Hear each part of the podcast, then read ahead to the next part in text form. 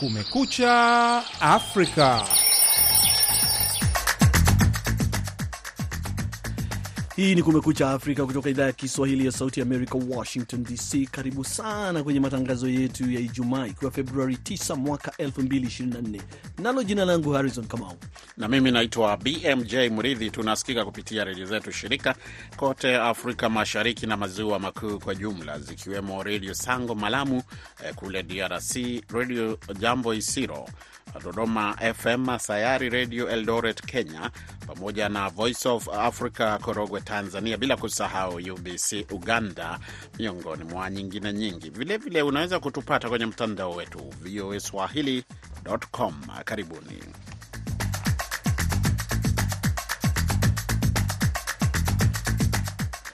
Kwenye taarifa zetu hivi leo, hali ya wasiwasi yaendelea kutanda kwenye vitongoji vya mji wa Goma mashariki mwa DRC kutokana na tishio la kundi la waasi la M23 la kufikia mji huo. Je, wakazi wanasemaje?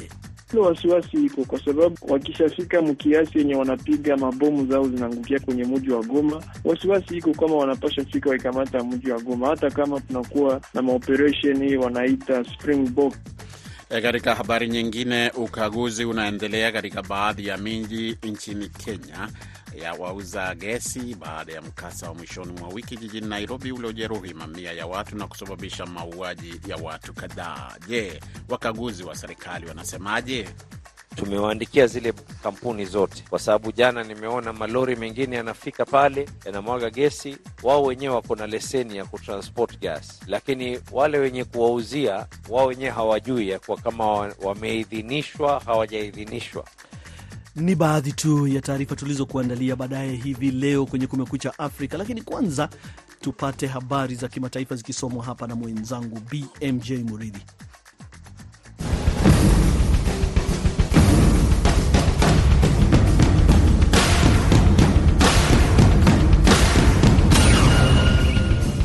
Kutoka chumba chetu cha habari ni kwamba jumuiya ya ukanda wa Afrika Magharibi ya kiuchumi ECOWAS Alhamisi ilijaribu kushawishi Burkina Faso, Niger na Mali zinazoongozwa kijeshi kutathmini upya uamuzi wao wa kujiondoa katika muungano huo wa kisiasa na kiuchumi, ikionya juu ya athari ambazo hatua hiyo huenda ikawa nazo kwa raia wa mataifa hayo. Viongozi wa kijeshi wa nchi hizo tatu waliojiteua wenyewe kwa pamoja walitangaza tarehe 28 mwezi Januari mwaka huu kwamba wanajiondoa kwa ushirika huo baada ya kushinikizwa kurejesha utulivu wa kikatiba kufuatia msururu wa mapinduzi katika eneo hilo. Kuondoka kwao kunatishia kudhoofisha zaidi ECOWAS ambayo imejitahidi kupunguza udhoofu wa kidemokrasia katika ukanda wa Afrika Magharibi ulioanza kwa mapinduzi ya kijeshi nchini Mali hapo mwaka 2020. Baraza lake la upatanishi na usalama lilikutana katika mji mkuu wa Nigeria, Abuja, kujadili suala hilo na mzozo wa uchaguzi nchini Senegal, ambapo kuahirishwa kwa kura ya urais kumezua malalamiko ya umma na hofu kwa jumla kwa jumuiya ya kimataifa. Kabla ya mazungumzo ya Alhamisi, rais wa tume ya ECOWAS Omar Tore alielezea uamuzi wa viongozi hao wa kijeshi kuwa wa haraka na kusema wameshindwa kuzingatia sheria za kujiondoa katika jumuiya hiyo. Rais wa Afrika Kusini Cyril Ramaphosa alitumia hotuba yake bungeni jana Alhamisi kuelezea mafanikio ya chama chake katika miaka 30 iliyopita, lakini akatoa maelezo machache tu kuhusu mipango yake ya kushughulikia changamoto kuu ambazo zinaendelea kuikumba nchi hiyo. Chama cha Ramaphosa cha Africa National Congress ANC ambacho kimetawala tangu Rais Nelson Mandela kukiongoza kuelekea ushindi katika uchaguzi wa kwanza wa kidemokrasia baada ya ubaguzi wa rangi mwaka 1994 kinaelekea kwenye kampeni yake yenye ushindani mkubwa zaidi. Ukusanyaji wa maoni tofauti tofauti unaonyesha kuwa huenda kikapoteza wingi wake wa wabunge katika kura inayotarajiwa kupigwa kati ya Mei na Agosti mwaka huu na kulazimika kuunda muungano wa vyama ili kuendelea kushikilia mamlaka. Katika hotuba yake ya kila mwaka ya hali ya taifa, Ramaphosa alikubali matatizo hayo, lakini alitoa masuluhisho machache mapya, na mara kwa mara wakati akitoa hotuba hiyo alidhihakiwa na wabunge. Na jeshi la Israeli limesema kwamba takribani roketi 30 zimerushwa kaskazini mwa Israeli usiku wa kuamkia leo Ijumaa kutoka Lebanon kufuatia shambulizi la droni la Israeli lililojeruhi kamanda wa kundi la Hezbollah linaloungwa mkono na Iran kusini mwa Lebanon. Harrison Kamau anatuarifu zaidi. Kwa mujibu wa shirika la habari la AFP, msemaji wa kijeshi wa Israel amesema kwamba wanaweza kuthibitisha kuwa takriban roketi 30 zimerushwa kutoka Lebanon kuelekea kwenye maeneo ya Enin Zeitim na Dalton kaskazini mwa Israel, likiongeza kuwa ripoti za awali zilisema kuwa hakuna watu waliojeruhiwa kutokana na mashambulizi hayo. Jeshi la Israel limesema kwamba droni yake ilijeruhi kamanda wa Hezbollah kusini mwa Lebanon, likidai kuwa alihusika kwenye mashambulizi dhidi ya Israeli. Jeshi hilo limeongeza kusema kwamba mashambulizi ya Hezbollah yalilenga Kiryat Shmona na Metula kaskazini mwa Israel. Shirika la habari la serikali ya Lebanon limeripoti kuwa gari moja lilishika moto baada ya kugongwa na silaha iliyorushwa na droni ya Israel lilipokuwa likiingia mjini. Mkuu wa jeshi la wanahewa la Israel Tom Bar ameonya kuwa iwapo mapigano yatazuka kwenye mpaka wa Lebanon, basi kutakuwa na majibizano makali yakilenga mamia ya sehemu ndani ya Lebanon, ikiwemo miji ya Tyre, Sidon, Beirut na Bekaa. Unaendelea kusikiliza matangazo ya Kumekucha Afrika moja kwa moja kutoka hapa Washington DC. Katibu mkuu wa Umoja wa Mataifa Antonio Guterres kwa mara nyingine Alhamisi alitoa wito wa kusitishwa kwa mapigano eh, kabla ya kile alichokiita janga kubwa kutokea katika mji wa Rafa kusini mwa Gaza, ambako jeshi la Israeli linaripotiwa kupanga kuzidisha mashambulizi yake. Ukiangalia hali ya Rafa ambapo sasa unazidi una zaidi ya nusu ya wakazi wa Gaza ambao walisukumwa huko.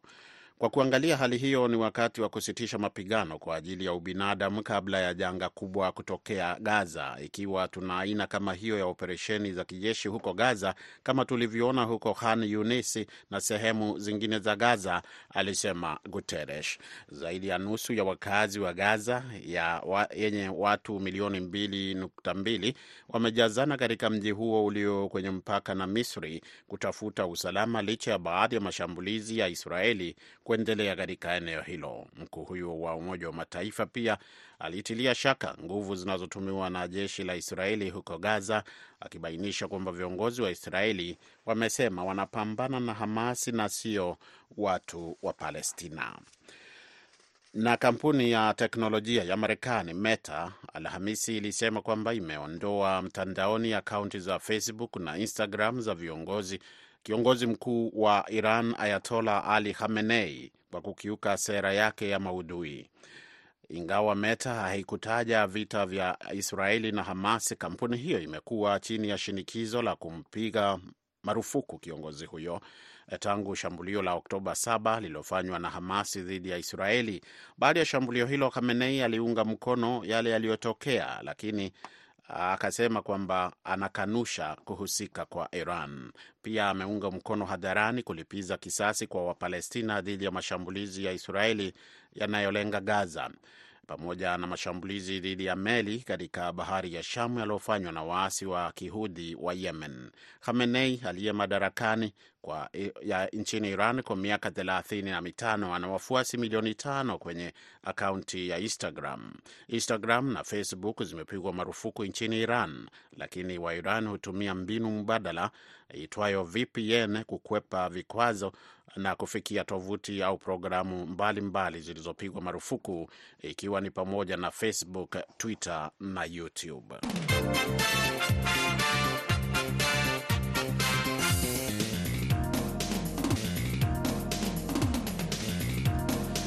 Unaendelea kusikiliza Kumekucha Afrika, idhaa ya Kiswahili ya Sauti Amerika, Washington DC. Kwenye taarifa yetu tulioipa kipaumbele hivi leo ni kwamba mashirika ya huduma za dharura yanayopatikana mashariki ya Jamhuri ya Kongo yametoa onyo ya kueleza wasiwasi wao kutokana na idadi kubwa ya watoto na watu wanaokimbia makazi yao karibu na mji wa Goma kutokana na mapigano makali kati ya kundi la waasi la M23 na jeshi la serikali. Kulingana na shirika la watoto Save the Children, zaidi ya watu laki moja na elfu hamsini nusu yao watoto wamekimbia makazi yao tangu Februari mbili mwaka huu. Abdu Shakur Abud amezungumza na Habert Masomeko, mchambuzi wa maswala ya kisiasa mjini Goma, na kumuuliza ikiwa wanahofu mapigano yatawasili katika mji huo mkuu wa Kivu Kaskazini. Ndiyo, ile wasiwasi iko kwa sababu uh, wakishafika mkiasi yenye wanapiga mabomu zao zinaangukia kwenye mji wa Goma, wasiwasi iko kama wanapasha fika waikamata mji wa Goma, hata kama tunakuwa na maoperation hii wanaita Springbok, hiyo operation ya Umoja wa Mataifa na uh, jeshi ya Kongo ya kusema kwamba itachunga mji wa Goma na ya Sake, lakini kwa jana tuliangalia kama watu walitoka hapa mjini Sake wakikimbilia mangambo za Goma, na Goma kumeshaanguka mabomu mingi, kusema kwamba Uh, wasiwasi iko kabambi sana kwa kusema uh, tunapasha lamuka usubuhi watu wa, wa asi wameshakamata mji wa Goma. Hiyo wasiwasi iko fasi sana na iko ya hatari sana. Jeshi la SADC lipo hupo, kwa nini vita vimekuwa vikali hivi sasa, wakati watu walifikiri kwamba amani inaweza kupatikana? Nyi wachambuzi mnasemaje? Ah, naam, hiyo ndio tatizo yenye iko kwa sasa, kwa sababu jeshi ya SADC ilikuya ikisema kama iko na mandate ya ku, uh, hizo makundi za kumiliki silaha, lakini kwa sasa mpaka hapa jeshi la SADC limeshasema kwamba watafanya maoperation na e, jeshi ya Kongo, lakini mpaka sasa hakuna kitu wameshafanya. Hakuyakuwa hata operation moja yenye wameshafanya uh, kwa kusema uh, wapige hiyo makundi na miliki silaha na wapige M23. Ni kusema kwamba tungali tunajiuliza maswali fulani fulani kwa kuangalia hiyo jeshi ya SADC itafanya nini. Na hapa jana, huenda kulikuwa watu fulani walikuwa wakisema kwenye mitandao nafasi zote kama jeshi la SADC lilisema hawataanza maoperation zao pembeni ya jeshi ya Kongo kwa sababu jeshi ya Kongo inatumika na hao na wanaita wazalendo wanasema kwamba kusema uh, kusudi waanze maoperation itaomba jeshi ya Kongo inaacha hiyo cooperation na wale wanaita wazalendo. Hiyo ndio iko nasemeka kwenye mitandao nafasi yote hapa Goma, lakini watu wameshakuwa na maswali mengi kwa kuhusu hiyo jeshi la SADC na watu wameshaanza waza kama hiyo jeshi la SADC itakuwa nayo kama hiyo East African Community Force. Hakuna juhudi za mazungumzo, serikali hawajasema kitu. Uh, serikali ya Kongo inasema hakuna kuzungumza nao mpaka siku watatoka kwenye Kongo aende nchi ya teritwari ya Kongo ndio tutazungumza nao. Nao wanasema hawataenda fasi, wanapashwa gombana mpaka uh, wa- waitike hiyo mazungumzo. Mpaka sasa Rais Tshisekedi alisema kwamba hakutakuwa mazungumzo yoyote na waasi usi, ngizi osi longtemps watakuwa wiko kuteritwari ya Kongo. Ni Habart Masomeko, mchambuzi wa maswala ya kisiasa akizungumza na Sauti ya Amerika kutoka Goma, DRC.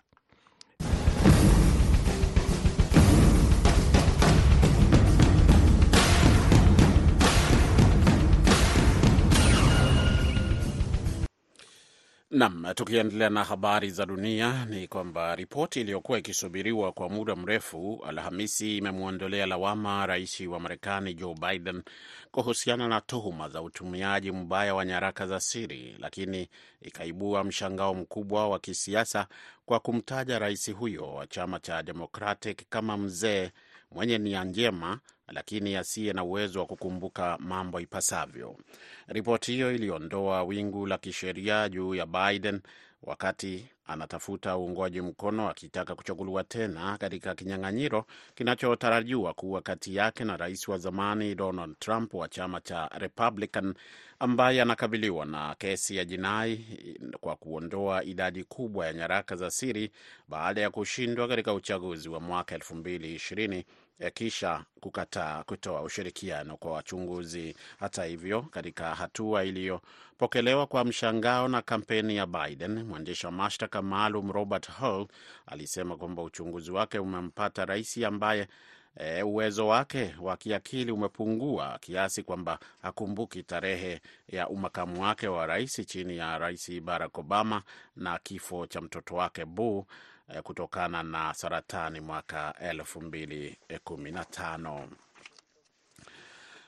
Iraq Alhamisi hii imekosoa vikali shambulizi lililofanywa na droni ya Marekani ambapo jeshi lake lilisema limemuua kiongozi wa kundi la wanamgambo uh, linaloungwa mkono na Iran. Msemaji wa Iraq ameliita shambulizi hilo mauaji dhahiri ambayo yameonyesha kwamba nchi hiyo haithamini maisha ya raia au sheria za kimataifa.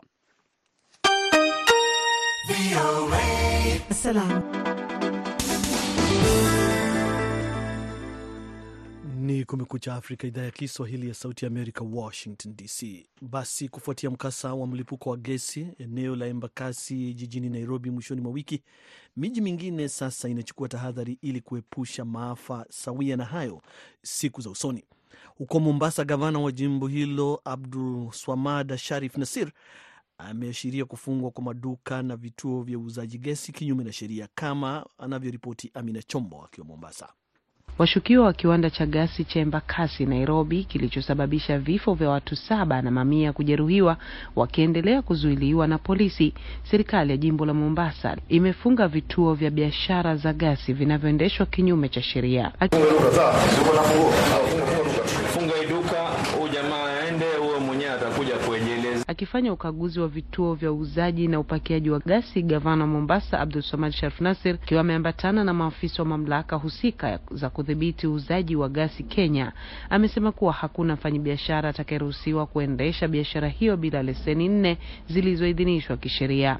Leseni hizo ni pamoja na ile ya kutoka kwa mamlaka ya mazingira NEMA, mamlaka ya kudhibiti kawi na petroli KEPRA, ile ya ukaguzi kutoka idara ya moto na leseni ya kuendesha biashara ya serikali. So permitting ambazo kwamba zitaweza kufanywa will be based on these guidelines. Hizi ni guidelines ambazo kwamba zilikuwa tayari zishawekwa, ikiwemo ni Kenya Maritime Authority, Kenya Ports Authority, ikiwemo ni the County Government of Mombasa, ikiwemo ni KEBS, ikiwemo ni NEMA, where we already hata Kenya Coast Guards, we already know these are the guidelines, kwa sababu kuhatarisha maisha ya, ya, ya watu Uh, kwa sababu ya kutumia lugha ya, ya biashara is not the right way. Aidha, ameonya kampuni za usambazaji gasi dhidi ya kuuza bidhaa hiyo kwa maduka ambayo hayana vibali, badala yake wasambaze gasi hiyo kwa vituo vya uuzaji mafuta petroli. Nasisitiza tena, tumewaandikia zile kampuni zote, kwa sababu jana nimeona malori mengine yanafika pale yanamwaga gesi, wao wenyewe wako na leseni ya kutransport gas, lakini wale wenye kuwauzia wao wenyewe hawajui ya kuwa kama wameidhinishwa hawajaidhinishwa. So wahakikishe ya kuwa wale wateja wao, we will hold even them responsible if they're going to supply to outlets that are illegal. Hatua ya serikali ya Mombasa inajiri wakati ambapo aliyekuwa mmiliki wa kiwanda cha gasi Derek Kimathi pamoja na Joseph Makau, David Walunya Ongare na Mariam Mutete Kioko ambao ni maafisa wa mamlaka ya kitaifa kusimamia mazingira NEMA wanaendelea kuzuiliwa na polisi kwa siku ishirini na moja kuruhusu uchunguzi kukamilika.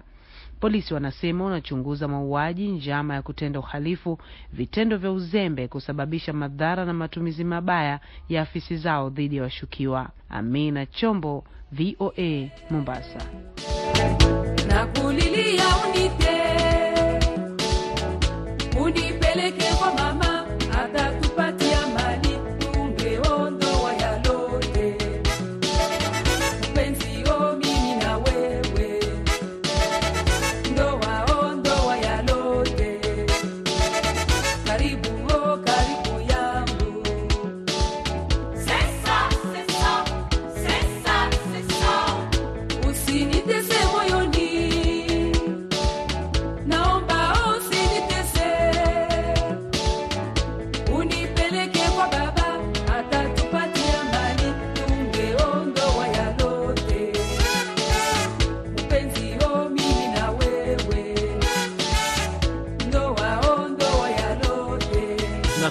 Mambo safi sana, sala mwana hapo.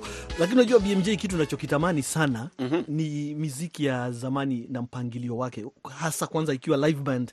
Una, unafikiria tu au tafakari ukiwaona watu kama wakipiga ngoma kama hiyo moja kwa moja, ngoma pale zinachapwa, gitaa, inakuwa ni kitu kisafi sana. Bila shaka Harrison, lakini tuendelee na habari za waandishi wetu, kwamba wanahabari wanasema kwamba kupata habari katika ukanda wa Gaza siku zote imekuwa ni changamoto, na zaidi ya hayo, tangu kufanyika kwa mashambulizi ya Oktoba 7 ndani ya Israeli kutoka wanamgambo wa Hamasi, vikwazo dhidi yao vimeongezeka, kama anavyoripoti Selia Madoza wa VOA akiwa Jerusalem. Harrison Kamau anaisoma ripoti hiyo. Kupata habari kwenye ukanda wa Gaza kumekuwa kibarua kigumu kwa wanahabari wa Palestina sawa na wale wa Israeli. Lakini tangu mashambulizi ya Hamas ya Oktoba 7 na majibu ya kivita ya Israeli yaliyofuatia, hali imekuwa ngumu zaidi. Walid Al Omari ni mkuu wa idhaa ya habari ya Al Jazira. Ni hatari sana kwa wanahabari wote, sio tu wa Al Jazeera. Ni kana kwamba tunalipa gharama kubwa, kwa kuwa tunajituma sana kujaribu kuhabarisha kuhusu kila kitu kinachoendelea ndani ya Gaza, hata kwenye maeneo hatarishi. Baadhi ya wanahabari na waandishi wa habari wanasema kwamba kuripoti kuhusu operesheni za kijeshi kumekatazwa kutoka pande zote. Anta Saragutsi kutoka shirikisho la wanahabari la Israel anasema kwamba ilikuwa vigumu sana kukusanya habari kuhusu operesheni za kijeshi kwenye ukanda wa Gaza kwa ujumla, hata kabla ya Oktoba 7, sio tu kwa wanahabari wa Kipalestina, lakini pia kwa wale kutoka Israel. Kuripoti kutoka ukanda wa Gaza kuna hatari za aina yake, ikiwemo mashambulizi kutoka kwa walowezi wa Israel pamoja na maafisa wa usalama wa Palestina. Serikali ya Israel kwa upande wake imekanusha kulenga wanahabari, na kama msemaji wa wizara ya mambo ya kigeni alivyoambia VOA kwa njia ya barua pepe, karibu nusu ya wanahabari waliuawa walikuwa magaidi. Hata hivyo, kamati ya kulinda wanahabari imethibitisha kwamba zaidi ya wanahabari 85 waliouawa katika miezi minne ya kwanza ya mapigano hayo walikuwa Palestina. Kulingana na takwimu zilizotolewa na kamati hiyo, kati ya wanahabari hao waliouawa 78 ni wa Palestina, wawili ni wa Israel, huku watatu wakiwa ni kutoka Lebanon. Uhuru wa kutembea pia unasemekana kupungua katika eneo hilo, wakati kukiwa na vituo vingi vya ukaguzi kabla ya kuingia kwenye ukanda wa Gaza. I, I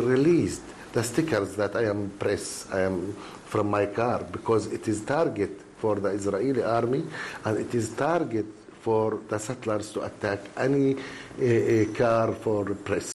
Hata hivyo, baadhi ya wanahabari wa Palestina wameanza mipango ya dharura kusaidia wale wanaofanya kazi kwenye mazingira yenye kasia. Kwa wanahabari wa Israeli, lengo lao kubwa ni kwenye mateka wanaoendelea kushikiliwa na Hamas pamoja na shambulizi la Oktoba 7 dhidi ya taifa lao lililoua watu 1200. Kutokana na kuwa jeshi la Israel la IDF linakagua wanahabari wanaweza kuingia kwenye ukanda wa Gaza, habari kutoka kwa vyombo vya habari vya kimataifa kuhusu vita hivyo huenda vikatofautiana.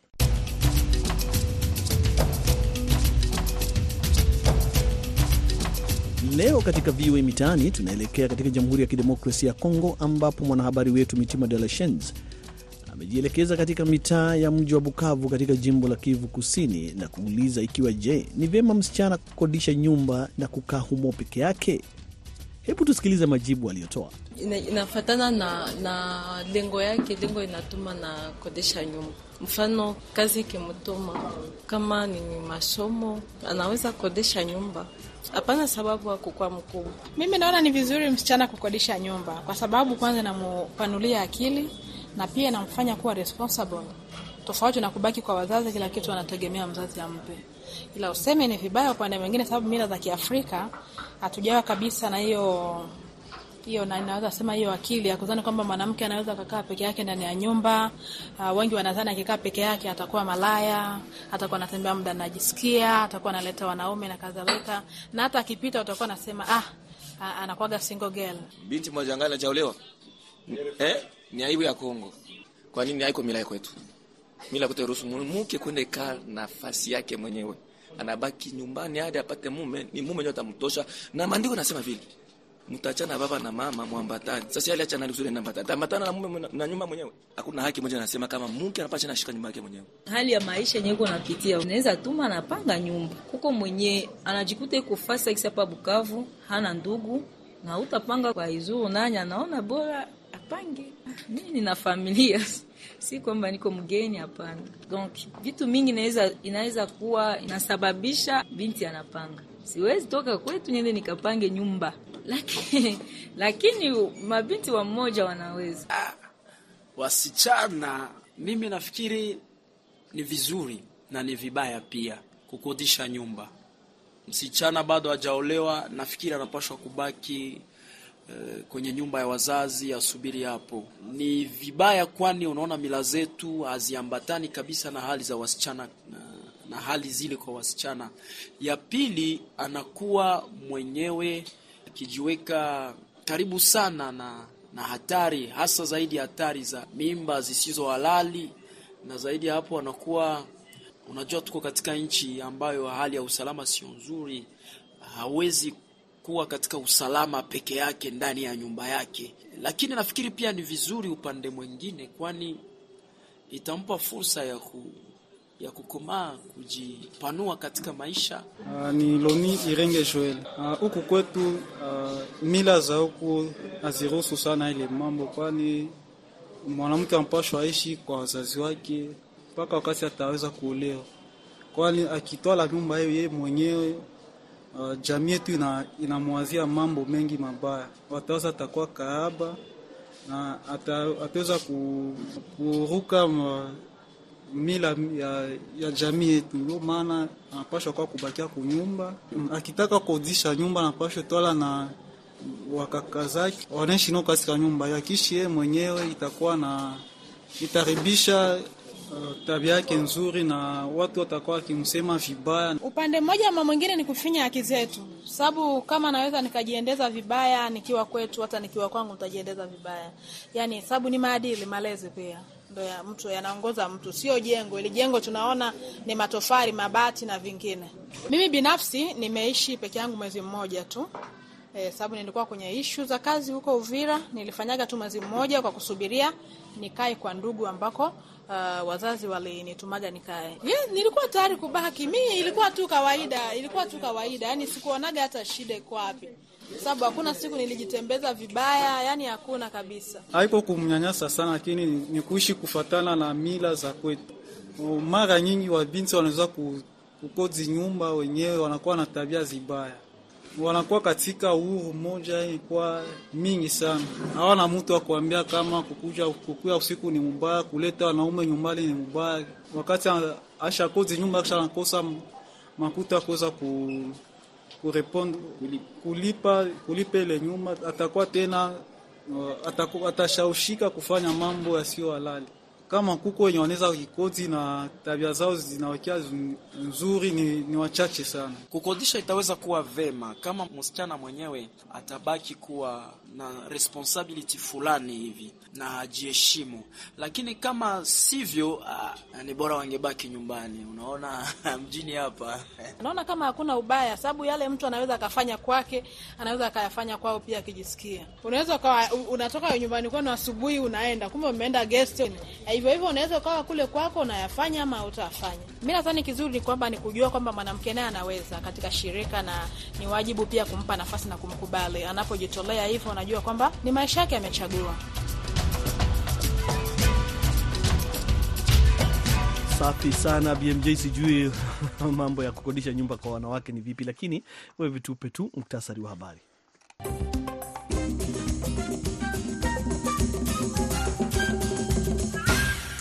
Jumuiya ya ukanda wa Afrika Magharibi, ECOWAS, Alhamisi ilikuwa ikijaribu kushawishi Burkina Faso, Niger na Mali zinazoongozwa kijeshi kutathmini upya uamuzi wao wa kujiondoa katika muungano huo wa kisiasa na kiuchumi, ikionya juu ya athari ambazo huenda zikajitokeza kwa raia wa mataifa hayo mawili iwapo wataondoka. Rais wa Afrika Kusini Cyril Ramaphosa alitumia hotuba yake bungeni Alhamisi kuelezea mafanikio ya chama chake katika miaka 30 iliyopita, lakini akatoa maelezo machache tu kuhusu mipango yake ya kushughulikia changamoto kubwa zinazoendelea kuikabili nchi hiyo. Na jeshi la Israeli limesema kwamba takriban roketi 30 zimerushwa kaskazini mwa Israeli usiku wa kuamkia leo kutoka Lebanon kufuatia shambulizi la droni la Israeli lililojeruhi kamanda wa kundi la Hezbollah linaloungwa mkono na Iran kusini mwa Lebanon. Na katibu mkuu wa Umoja wa Mataifa Antonio Guterres kwa mara nyingine Alhamisi ametoa wito wa kusitishwa kwa mapigano kwa kile ambacho amekiita kwamba kiwenda kikawa janga kubwa kutokea katika mji wa Rafa kusini mwa Gaza. Hapo ndipo tunafika mwisho wa Kumekucha Afrika kutoka idhaa ya Kiswahili ya Sauti Amerika, na kwa niaba ya wote walioshiriki kufanikisha matangazo haya, msimamizi Adija Riami, produsa wetu Balawe Dadi, jina langu Harrison Kamau na nimekuwa naye BMJ Muridhi, kwa pamoja tukikutakia wakati mwema kutoka Washington DC.